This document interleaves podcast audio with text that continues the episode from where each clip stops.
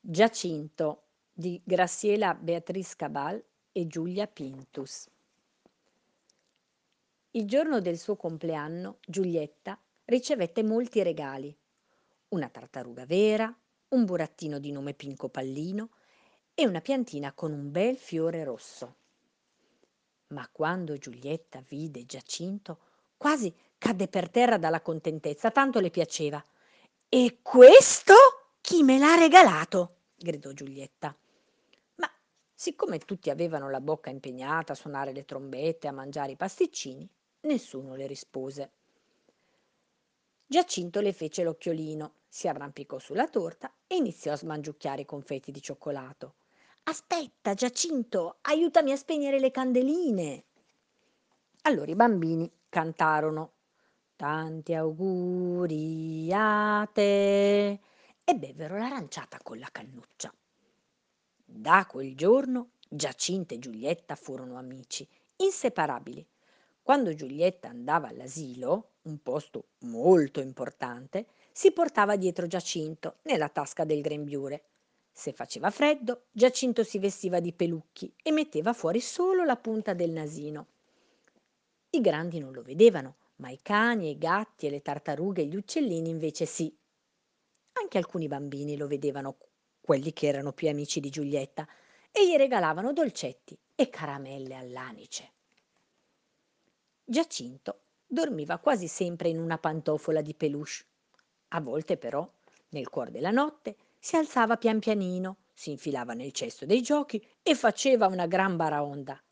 Eh sì, perché Giacinto era molto birichino e disordinato, non trovava mai le scarpe, né lo spazzolino da denti, non chiudeva i tubetti delle tempere, faceva le orecchie alle pagine dei quaderni e un sacco di altre cose orribili agli occhi delle mamme e dei papà.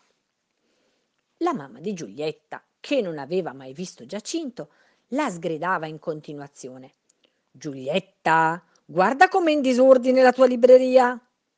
Giulietta, non ti vergogni ad andare in giro col grembiule senza bottoni? Giulietta, Fai la punta alle matite colorate. Giulietta, cosa ci fanno tutti questi giochi per terra? Ma il fattaccio avvenne quando nacque il fratellino Santiaghito. Era appena nato e già faceva correre tutti su e giù per la casa. E il biberon, e i pannolini, e le zie di Vatte la pesca. Un lavoro da matti, un vero manicomio, la casa a soqquadro. Tuttavia la famiglia sembrava stregata. E anche Giulietta. Giacinto non ci capiva un granché, ma per la gelosia si riempì di macchioline. Giulietta non dava più da mangiare alla tartaruga e aveva smesso di innaffiare il fiore rosso. Ma la cosa peggiore era che Giulietta si era dimenticata di Giacinto.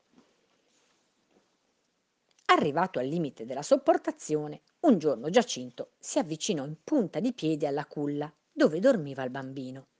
Si arrampicò e lo osservò da vicino. A dire il vero, quel cosino era piuttosto bello, ma non meritava certo un tale trambusto. Mm, Giacinto avrebbe voluto restare nella culla che era pulita, profumata, piena di fiocchetti celesti, ma Giulietta si sarebbe arrabbiata, perché adesso Giulietta non gli voleva più bene come prima.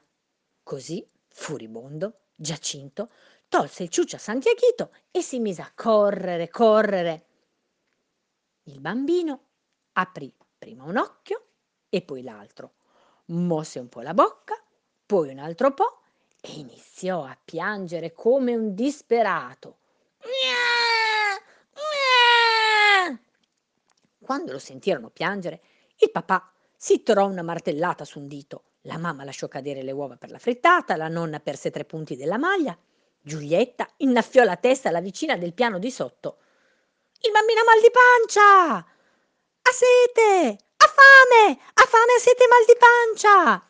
Chiamiamo il dottor Nicolini! Santiaghito piangeva sempre più forte. Arrivò il dottor Nicolini un signore molto serio che inforcò gli occhiali, diede un colpo di tosse e si grattò un orecchio. Guardò il neonato da sopra, e da sotto si grattò l'altro orecchio. Che cos'ha il mio bambino? gridarono all'unisono la mamma, il papà, Giulietta e la nonna.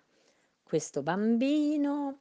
Sì, questo bambino vuole il ciuccio. Vuole il ciuccio, vuole il ciuccio. Il papà, la mamma, Giulietta, la nonna, alcuni vicini corsero alla farmacia all'angolo a comprare un ciuccio.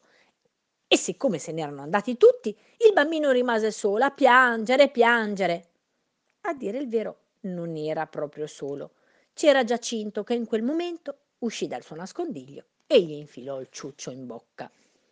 Santiaghito smise di piangere e guardò Giacinto e gli fece un sorrisino e gli afferrò un dito. Lasciami, bambino, che vado di fretta. Devo fare la valigia. Siccome in questa casa nessuno è più interessato a me, me ne vado per sempre. Ti ho detto di lasciarmi.